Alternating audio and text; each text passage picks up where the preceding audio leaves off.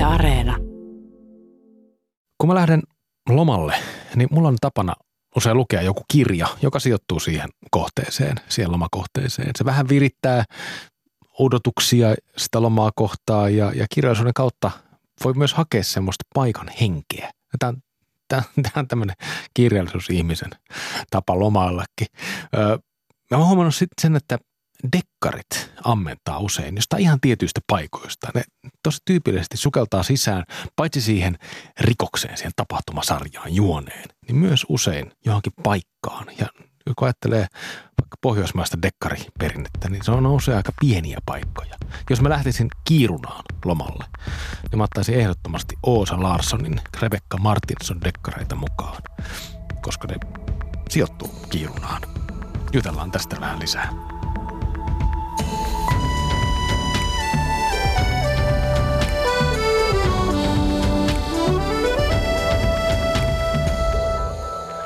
En mä kyllä tiedä, jutellaanko nyt minun lomailusta lisää, mutta jutellaan Osa Larssonin kirjasta lisää. Tervetuloa äh, lukupiiri Tulusto et Kylmälä. Mä olen Pietari Kylmälä.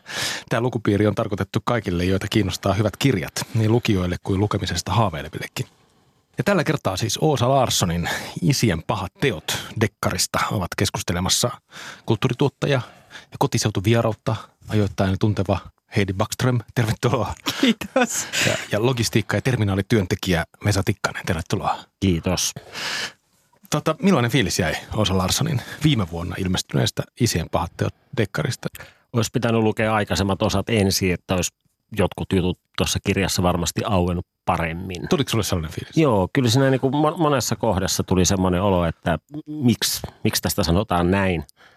Kuten esimerkiksi mainitaan, että Ruokalassa Fred Olson oli kumonnut lautaselle kasviskarria. Onko sillä mitään merkitystä? Kenenkään kannalta, ellei Fred Olson on aikaisemmissa osissa ollut joku vannoutunut lihansyöjä. Joo, kyllä. Oh, ihana pointtaus. Mutta siis samaa mieltä. Mäkin olisin kaivannut taustatietoa enemmän näistä ihmisistä. Toisaalta samaan aikaan toi oli hyvä, hyvä toi Vesan äh, tarkennus tai äh, kohta, jonka poimit sieltä, koska musta se oli aika tyypillinen myös tälle romaanille, että äh, zoomatti jotenkin tosi kummallisiin, musta irrele- irrelevantin tuntuisiin asioihin hyvinkin tarkasti. Eikö se ole semmoista toisaalta niin kuin, vähän niin kuin dekkari klisee tai tapa, Mutta onko se? että, että zoomataan semmoisiin jotenkin tosi konkreettisiin, luodaan sellaista realismituntua. En mä tiedä. Kyllä Mä tuossa jatkuva, jatkuva juonisissa pidemmissä sarjoissa nyt tuommoiset viittaukset on just semmoisia, että preferoidaan sitä aikaisempia tapahtumia, Joo. aikaisempia kirjoja, että esimerkiksi miten tässä kuvattiin esimiesten ja alaisten välisiä suhteita, niin olisi ollut mielenkiintoista tietää, että missä vaiheessa ne on alkaneet kääntymään sille tolalle, kun, kun ne kirjassa on. Että. Joo, oliko tämä Rebecca Martinson sulle Heidi tuttu? Ei ollut tuttuja siis ihan samoja kelloja kuin Vesalla Joo. tästä. Me ollaan tässä mielessä ihan samassa tilanteessa kuin viime viikolla puhuttiin Taina Haadin ää, dekkarista Bulvaani. Sekin oli kolmas osa kirjasarjasta ja jotenkin se mysteeri aukesi sekä siihen rikokseen että, että sitten niihin menneisyyden tapahtumiin, joista meillä lukijoilla ei ollut mitään tietoa. Tässähän Mut- tosi siis mm. se, että tämä oli viimeinen osa tätä Mm. myös, jos ymmärsin oikein, että tähän tämä päättyy, niin siinä ehkä oli myös tarve saattaa joitain pitkiä juonen kaaria, juonikaaria loppuunsa. Isien pahat teot alkaa siitä, nyt ihan jos käydään tätä ää, tarinaa läpi, että R- Ragnhild Pekkari-niminen nainen menee käymään juopon veljensä luona lapsuuden kodissaan saaressa keskellä Tornion jokea. Veli löytyy kuolleena tuvasta ja hänen pakastimestaan löytyy sitten myös ruumis, vuonna 1962 kadonneen miehen ruumis. Sitten Rebecca Martinson, Pohjois-Ruotsin syyttäjän virastossa työskentelevä Rebecca Martinson ottaa tämän jutun hoitaakseen ja pian käy ilmi, että pakastettu mies on paikkakunnalla asuvan nyrkkeilyn maailmanmestarin isä ja tästä alkaa moninainen, moniaalle rönsyilevä tapahtumien ketju ja ruumiita alkaa paljastua vähän enemmänkin. Ja sitten tässä ympärillä koko ajan omaan kaivokseensa vajoava Kiirunan kaupunki, sitä siirretään toiseen paikkaan, niin kuin oikeastikin tällä hetkellä tapahtuu. Ja sitten rikolliset on päässeet tätä niin kuin, tämän poikkeustilaa elävän kaupungin apajille. Tämä romaani on siis tosi pitkä ja siinä on paljon, paljon kamaa, pa- paljon erilaisia tarinalinjoja, aika paljon ikään kuin tämmöisiä näkökulmahenkilöitä. Mi- jos nyt valitaan näistä, mihin näistä tarinalinjoista te kiinnityitte eniten? Mulle tämän nyrkkeilijä Börjen tarina, ja, ö, joka siis aukeaa Börjen lapsuuteen ja tähän tämän hetkiseen, eli tämän nyrkkeilysankari, jonka isä sieltä pakastimesta löytyy, niin oli ehkä se kiinnostavin, joka sitten taas nosti, niin kuin, että se Rebekka lopulta, joka kuitenkin, tai niin mä tätä lähdin lukemaan, että Rebekka on ikään kuin keskushenkilö, mm. mutta ei, lopulta nyt kun mä mietin, niin mä en muista Rebekasta yhtään mitään. Siinä on paljon jaksoja, että Rebekka Martinsonia ei oikein näykään Ei, ei ollenkaan. Aika paljon öö. ollaan tämmöisissä menneisyyden niin takaumissa just Kyllä. Börjeströmin omassa lapsuudessa just isän, isän katoamisessa. No, se Pekkarisen suvun ku, juonenkuviot oli sinänsä kiinnostavia. Se, se oli niin monipolvista, että miten juoppoveli on jätetty hoitamaan kotitilaa, mm. jos se siitä miehistyi se reipastus ja alkaisi aikamieheksi. Ja, miten, ja miten se sitten limittyy tähän Rebekan, Rebekankin elämään kyseinen suku. Niin. Nämä on varmaan ne kaksi tarinalinjaa, jotka, jotka tuossa nimessäkin aukeaa isien mm. pahat teot, että tässä jollain tavalla niin yritetään, yritetään hakea tämmöistä sukupolvien sukupolvien ta- luomaa taakkaa ihmisille ja tämmöisten vanhojen rikosten ja, ja pahoinpitelyiden ja ö, väkivallan ikään kuin jälkiä nykyhetkessä. Mä olisin ehkä, ö, tai jotenkin jäin miettimään sitä, että – että oliko tämä dekkari tai että olisiko tämä toiminut mulle paremmin niin, että mä olisin voinut lukea nämä isien pahat teot mm. ö, toisesta genrestä ihan vajonaan psykologisena romaanina ilman sitä dekkarihommaa. Et mua niin kiinnostaisi tietää siitä Larssonin tavasta enemmän, että mikä on hänen motiivinsa, että haluaako hän salakuljettaa tätä tyypillistä jotenkin kielikuvaa käyttääkseni, niin haluatko hän salakuljettaa jotain, mitä nyt en ihan tiedä, niin sinne dekkarimaailmaan vai onko hän puhdas verinen dekkaristi? Ja silloin jos on, niin sitten tämä oli musta kyllä aivan liian jotenkin paisuteltu ja rönsyävä ja karrikastikkeisiin äh, tarkentava. Joo. Tota, mulle myös kaikkein se tärkein tarinalinja, niin kuin henkilökohtaisesti oli, oli se, se Börjeströmin tarina. Se, se kosketti mua siinä alussa tosi paljon, että just tänne niin kuin isänsä kadottanut nuori poika, jos tulee nyrkkeilijä ja se joutuu jotenkin kohtaamaan sitä omaa lapsuttaa uudestaan. Sitten kun se isä 60 vuoden jälkeen löytyy ja jotenkin se, että miten sitä kuvataan, miten ne sen pojan tunteita kuvataan siinä, kun se ei tiedä, että missä se isä on. Ja, ja miten ne tunteet siellä nyrkkeilysalilla jotenkin purkautuu. Mielestäni siinä oli jotain tosi semmoista niin kuin, tosi liikuttavaa. Mä olin ihan tosi fiiliksistä tässä kirjassa sille alussa. Niin se kysymys mulle oli, että, että, että millaiset seuraukset murhalla on myö, mm ni, niille ihmisille, jotka jää jälkeen siitä. Mitä, mitä ne ihmiset, jotka, jotka kokee tämmöisen lähipiirissään tämmöisen väkivaltaisen teon, että mitä, mitä he tuntee. Tälleen näin. Se, se alkoi niin kuin no, nousta tämmöiseksi niin kuin isoksi jotenkin eettiseksi, eettis-moraaliseksi pohdinnaksi että mit, siitä, että mitä, mitkä on väkivallan seuraukset. Mutta mä en sitten tiedä, se, se, tämä oli lukukokemuksena silleen vähän outo, koska tämä kysymys ei pitänyt mulla loppuun asti mm. ollenkaan. Saitteko te kiinni? Niin, ehkä tässä kirjassa tosiaan se, että kun tämä on kuudes se päättävä osa, niin, niin. tässä joudutaan kerimään tarinaa, tarinan säikeitä yhteen, niin jäi ehkä vähän sillä jotenkin hajanainen kuva kyllä, että olisi, olisi ollut mielenkiintoista tietää noista tyypeistä aikaisempien kirjojen perusteella, että mitä ei, näissä, mitä ei tässä osassa enää tarvinnut kertoa sitten. Mm. Niin että, että tavallaan jos tämä olisi ollut oma itsenäinen kirjansa ilman mitään aikaisempia osia, niin olisi varmaan huomattavasti syvempää, syvempää analyysiä ja, tai analyyttisempaa tekstiä esimerkiksi Börjestä sen aikaisista elioloista saatu aikaiseksi. Ja vähän vähemmän näitä poliisi- tai sen rikostutkinta-osaston, siinä oli oikeuslaitosta ja mitä ikinä olikaan, niin ihan niin montaa tyyppiä ei välttämättä oltaisi myöskään pudotettu kerralla mm. ja just käyty heidän nykyistä ja tulevaa statustaan ää, läpi.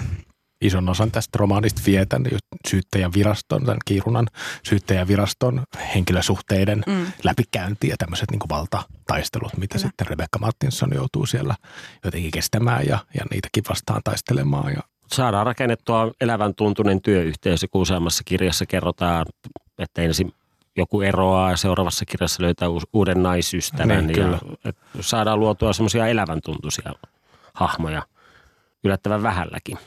Joo, sitä tässä tietysti paljon käytettiin, käytettiin hyväksi sitä, että näillä henkilöhahmoilla on tosi pitkät ä, tota, henkilöhistoriat ja näiden, näiden aikaisempikin romanien takia. Tämä romani sijoittuu sinne Tornionjokilaaksoon, Ruotsin pohjoisosiin. Kiirunan kunnan alueelle. Ja tämä, tämä, tosiaan tätä Kiirunan kaupungin koko keskustaa ollaan sitten siirtämässä, ihan, ja ihan oikeastikin ollaan siirtämässä muutaman kilometrin päähän. Se on käsittämätön, jotenkin story. Ylipäätään se ihan mahtava mun mielestä niin kuin romaanin tapahtumapaikka. Kaupunki, jota siirretään kaupunk- kaivoksen tieltä. Ja sitten siellä ympärillä on niin kuin tuntureita ja, ja Torniojoki.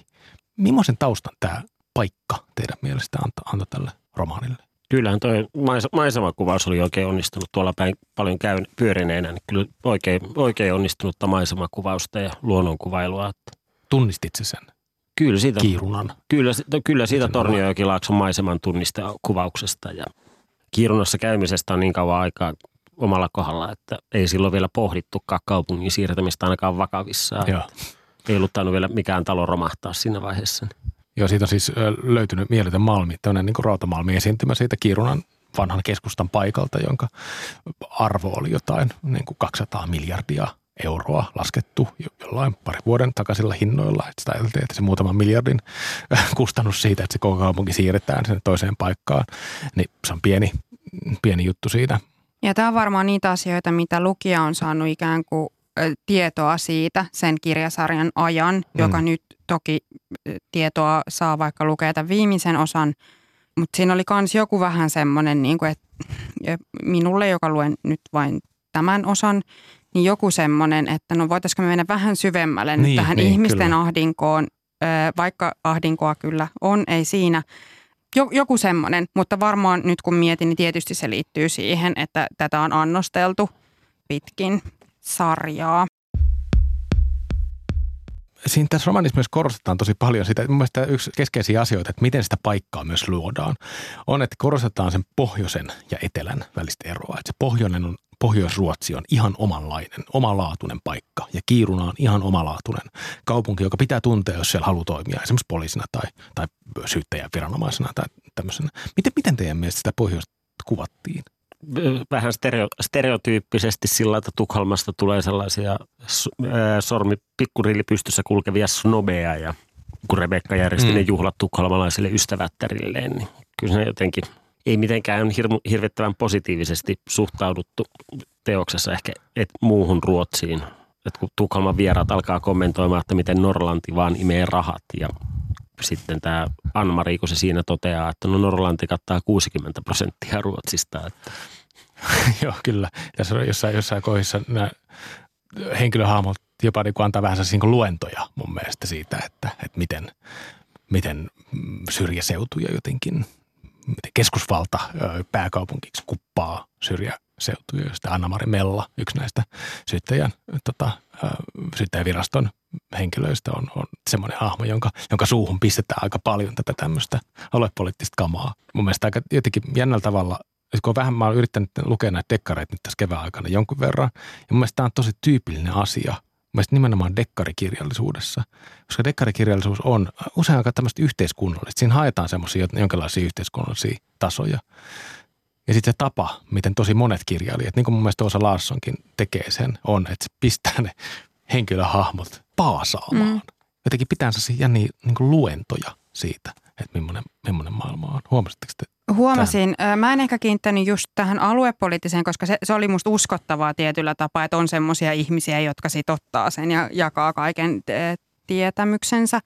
Mutta mulla sitten taas ehkä tämä luennoiva tyyli pisti silmään tai korvan. Kuuntelin siis myös tätä osittain näissä tota, rikollisuuteen liittyvissä asioissa, koska siellä saattaa olla pitkä luku tai kappale ei luku vaan kappale, jossa mm, joku kertoo, miten prostituutio toimii tai, tai rahan, rahanpesu tai miten e, kokaiinia laitetaan paperiin.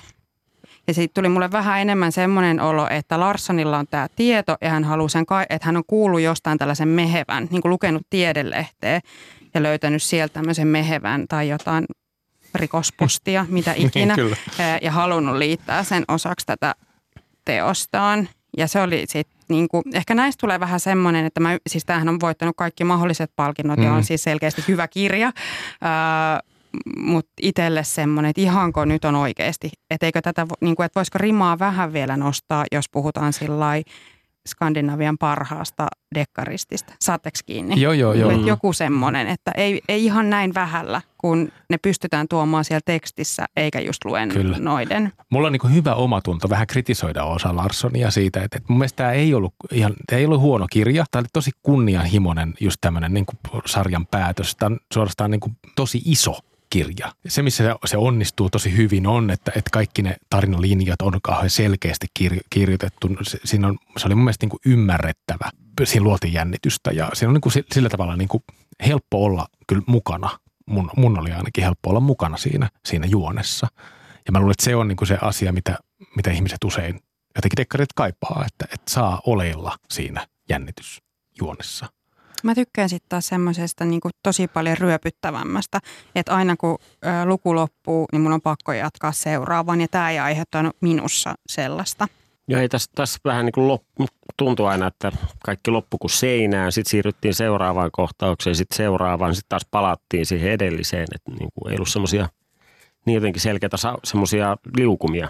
Ja cliffhangereita. Niin. Nekin Niin. oli jotenkin ennalta arvattavia sitten, kuten kahden poliisin kimppuun hyökkääminen autiolla mökillä.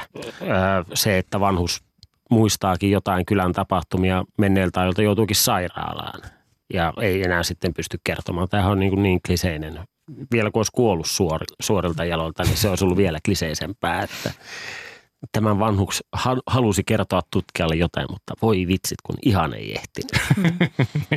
Kyllä. Luki, lukija, tietää, lukija tietää, mitä sen olisi pitänyt kertoa ja sitten jännitetään seuraavat 200 sivua. Mutta tota mä en pidä ollenkaan huonona asiana. Et Ei, se on- se on et- sellaista et- niinku- et se kliseiden kanssa niinku pelaaminen, sehän on, se on, Se kuuluu genreen. se kuuluu genreen ja se on vähän semmoista jotenkin tasapainottelua siinä, että meneekö se klisee niinku yli, langetaanko ikään kuin semmoiseen kliseen loukkoon vai pystyykö sitä jollain Totta tavalla vähän kai, uudistaa, totta kai, koska tämmöinen genrekirjallisuus aina Ja mä en tiedä, niin kuin te puhuitte viime viikolla sen Bulvaanin kohdalla siitä, että pitää uudistaa jotain. Mä en välttämättä kaipaa sitä, että jokaisen Mm. kirjan se on aika iso vaade On, no, jokaiselle kai. kirjoitettavalle teokselle, että pitää uudistaa jotain. Mutta pitää sen olla hyvin kirjoitettu. Hitto soikoon. Oliko? Etenkin jos on niin kuin sillä Oosa Larsson. Tämä on hyvässä ja pahassa ruotsalainen dekkari. Et ihan, ihan sujuvaa tekstiä ja sinänsä uskottavaa juonenkuljetusta ja muuta, että ei tässä nyt mikään varsinaisesti töki. Mutta tämä kyllä on ruotsalainen dekkari siinä mielessä pahassakin, että onhan nämä samat jutut tullut vastaan aikaisemminkin. Ja Ja ehkä tässä niin kuin vahvuus oli se, vahvuus ja heikkous, ihanaa, nyt ollaan tällä mm. kiikkulaudalla, oli se, että Larssonilla selkeästi on paljon tietoa ja paljon asioita, joista hän haluaa puhua ja hän haluaa käyttää niin kuin omaa taitoaan mm. ja yle, niin kuin mahdollisuutta puhutella yleisöjään moneen kiinnostavaan asiaan ja sitten samaan aikaan, että kun se kaikki on puserrettu ja sitten viedään nämä hänen kuuden kirjan, jotka on aika paksuja, Mm. niin kuin aikaiset hahmot sieltä virastoista, saatetaan heidän tarinansa loppuun ja sitten tuodaan vielä niin kuin nämä kaksi isoa isätarinaa siihen mukaan, niin siinä on vähän liikaa, ainakin näin ulkopuolelta tulevalle. Mutta mehän ollaan nyt vähän Kyllä. huono lukijaryhmä, kun kukaan ei ole lukenut niin kuin useampaa tästä.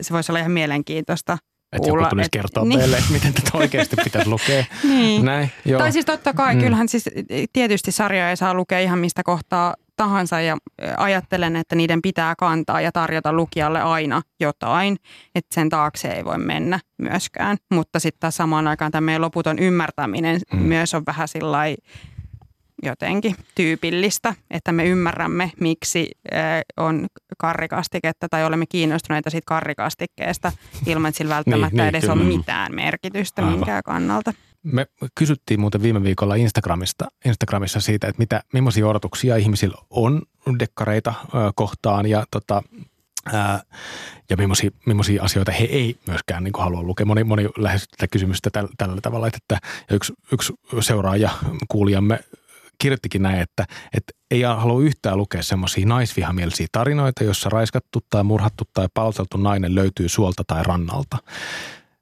Ja tätä mä mietin kyllä paljon. Tätähän, tästä on puhuttu viime aikoina ihan hirveästi sitä, että millaista esimerkiksi naiskuvaa pohjoismaisessa tämmöisessä jossain Nordic Noir-genressä esitetään, että naiset tapetaan koko ajan ja raiskataan ja näin on, on semmoinen piirre, johon mun mielestä pitääkin olla aika kriittinen. Tässä oli hirveästi nyt sitten tapettui naisia, jotka oli vielä niin kuin pahim, pahimmassa tapauksessa ainoastaan niin kuin tapettui naisia. Vähän semmoisia niin kuin, jonkinlaista niin kuin rekvisiittaa sille, sille juonelle. Mä oletan, että sä viittaat, viittaat niihin. Näihin kolmeen prostituoituun. Kyllä. Ää, niin kyllähän niille vähän niin kuin yritettiin ää, kuvitella, että oli siinä semmoinen inhimillinen, mutta kun heille ei löytynyt sitä taustaa, mm. joka oli musta myös ihan siis niin kuin tarinan kannalta ihan niin kuin oleellinen asia. Ja sitten siinä pohdittiin myös sitä, että onkohan näillä lapsia, onkohan sillä äiti, joka odottaa tai heillä. Että joo,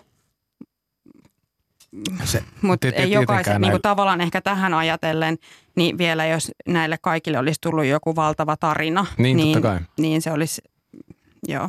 Mennyt vielä laajemmaksi toi, niin, toi romaani. Ja musta sitä niin kuin prostituutiota ihan käsiteltiin tai sitä niin kuin seksityöläisten asemaa ja elinoloja käsiteltiin ihan sillä laajakatseisesti tai yritettiin niin kuin selittää lukijoille sitä ongelmallisuutta myös Et, Ruotsin lainsäädännön puitteissa. Eli tässä mielessä tämä mm.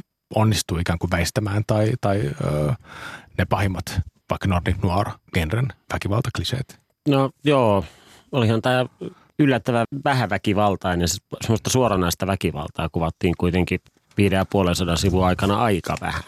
Et on, on kuitenkin ohuempia kirjoja, joissa enemmän väkivaltaa ja niin kuin jotenkin korostetummin kerrotaan, mitä, mm. mitä uhrille tehdään. Ja, mm. et enemmän tässä oli, keskityttiin kyllä kaikkeen muuhun, kuin että väkivaltaa vaan tapahtuu ja ihmiseltä lähtee henki, mutta ei sitä sen enempää.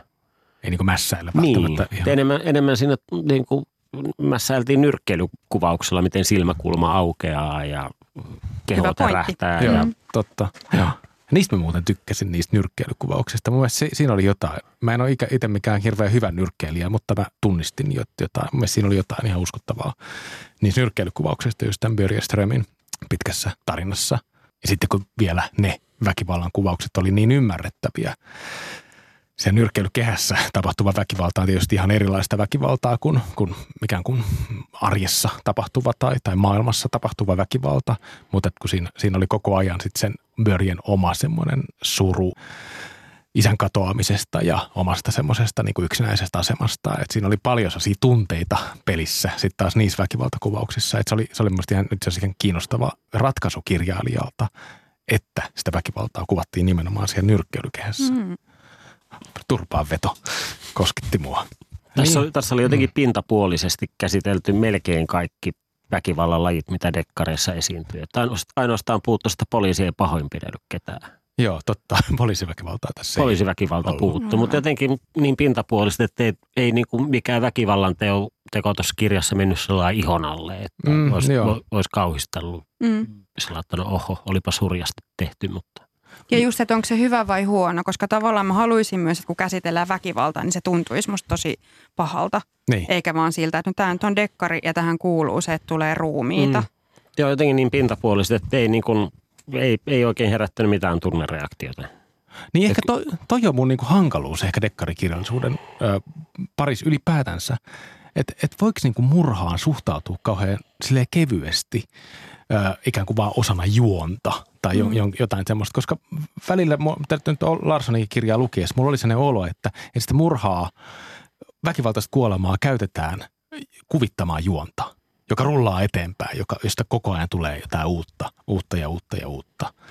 Tämä on ehkä se syy, miksi mä tykkään aika raaoista dekkareista. Silloin kun mä luen dekkareita, niin okay. musta voi sillä olla verta ja suolen pätkiä, koska silloin mä kiinnitän siihen huomiota – että joku pakastettu ruumis 50 vuoden takaa ikään kuin se ei enää, se on pakastettu ruumis 50 vuoden takaa romaanissa, niin, eikä kyllä. jotenkin mahdollinen yksi ihminen ja kokonainen elämä, joka siinä on raasti päätetty kesken kaiken. Osa Larsson on tosiaan, se on, se on kasvanut Kiirunassa ja, ja toiminut ennen kirjailijauransa verojuristina ja lähtökohta nyt näkee, näkyy hyvin näissä Rebecca Martinson kirjoissa, mutta hän on kuitenkin sanonut, että ei se nyt ole hänen mikään niin oma kuvansa. Mä näitä tosiaan kuusi ilmestynyt, tämä oli nyt kuudes Rebecca Martinson kirja ja Larsson on yksi tämmöisiä niin kuin 2000-luvun pohjoismaisen dekkarikirjallisuusbuumin semmoisia niin näkyviä edustajia. Lisäksi hän on muuten kirjoittanut fantasiakirjoja, tämmöistä Pax-sarjaa yhdessä Ingela Korselin ja kuvittaja Henrik, Henrik Jonssonin kanssa. Ajatteko sitten palata näihin ö, Osa Larssonin aikaisempiin Rebecca Martinson kirjoihin? No voisi sitä aloittaa alusta lukemaan, jos ne sattuisi tulemaan vastaan. Ei nyt mikään sellainen, että välittömästi kirjastoon varaamaan kaikki. Sama homma ja ehkä tuohon just se lisäys, että tavallaanhan se ö, sarjallisuus voisi mm. ruokkia sitä, että kun sä nappaat jostain mökkikirjastosta yhden osan, niin sä haluatkin tietää, mitä tapahtuu aiemmissa ja nyt ei käynyt niin. Mä sitten taas mietin sitä, että musta voisi olla, että joku sy- syysilta niin voisi alkaa katsomaan niitä elokuvia tai TV-sarjoja, joo, jos ne olisi jossain, alempia, jossain tota tarjolla.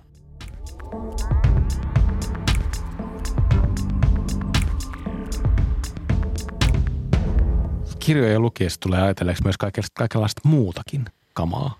Mitä muita teoksia teille tuli mieleen, kun te luitte H.C. Larssonin Isien pahat teot? Muutamaa poikkeusta lukuottamatta kaikki ruotsalaiset. ne poikkeukset onkin sitten vähän erilaisia. Että mä aloin lukemaan ruotsalaisia dekkareita sillä tai jossain vaiheessa kun niihin innostui, niin löysin Maria Lang-nimisen kirjailija, joka on siis näitä 50-60-luvun kirjailijoita, okay. jossa lintu, ruotsalainen lintukoto on vielä olemassa ja pääosan esittäjän iloisen pirskahteleva, jolla on miesongelmia ja se on jotenkin niin, niin sillä riko, rikokset on jotenkin niin sellaisia, että ei, ei niistä kauhistuisi nykyaikana enää kukaan ja Eli se on se tausta, miten vaikka nyt Oosa, mitä, mitä vasten Oosa Larsson varmasti kirjoittaa, koska musta tuntuu, että nykyisessä mm. ruotsalaisessa dekkarikirjallisuudessa tämä jotenkin lintukodon, ruotsalaisen lintukodon rappio tai sen niin pimeät niin, puolet sit, on se perusteema. Joo, ja sitten mennään taas toiselle äärelle. Eri Aksel Sund kirjailijaparin molemmat trilogiat, Varistyttö ja Nukkemestari, niin ne kyllä menee, ne on sitten jo sellaista raakaa psykologista myllytystä, että, että ni, niiden kohdalla piti ihan oikeasti muutaman kerran pysähtyä. Varsinkin Varistyttö-trilogian, jossa kerrotaan lasten kaappauksesta.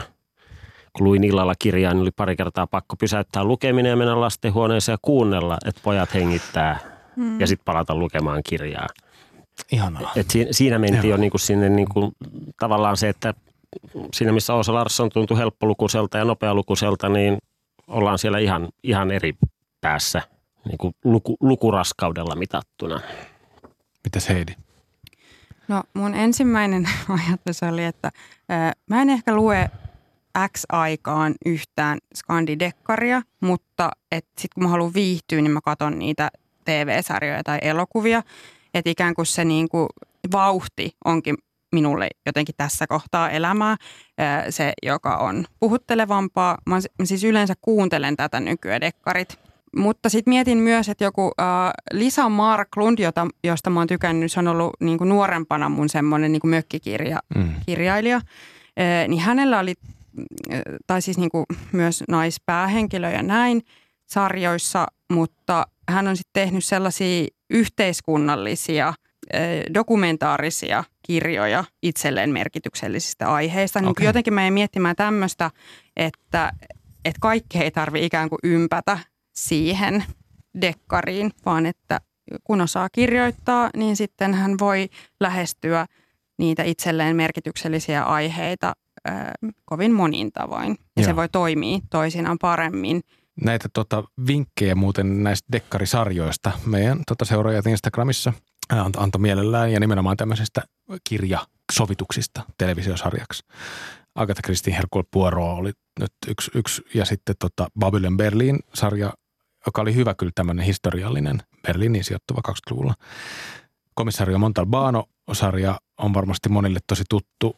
Sitten mulla oli tuntematon tämmöinen kuin Harry Bosch, Hieronymus Harry Bosch, Michael Connellin hahmo, 22 kirjaa ja tel- telkkarisarjoja päälle. Siinä on ainakin puurtamista, jos sitä Totta, sarjaa lähtee kyllä. hakemaan. Mutta t- se, mitä mä, mä, mä todella kiinnityin tässä Osa Larssonin kirjassa näihin nyrkkeilykohtauksiin. Mm. Mun mielestä niin nyrkkeilykirjat on ihan mahtava genre. Mä, mä haluaisin lukea jotenkin enemmän nyrkkeilykirjoja. Mutta Joyce Carol Oatesin semmoinen esseeteos kuin nyrkkeilystä on ihan tosi mielenkiintoinen ää, analyysi siitä, mitä nyrkkeileminen on. Koska nyrkkeileminen on se tosi outoa. Ihmiset menee kehään mätkimään toisiaan. Mutta siinä jotenkin analysoidaan sitä nyrkkeilykehää semmoisena jotenkin niin julkisena ja, ja poliittisenakin yhteiskunnallisena tilana. Ja, ja sitten, mutta sitten myös keskitytään ihan siihen, siihen outoon asiaan, että, että ihmiset mäiskii, miksi ihmiset mäiskii toisiaan. Millaisia voimia siihen, siihen liittyy. Se on, se on mun kirjasuositus. Hei, kiitos tästä keskustelusta, Vesa ja Heidi.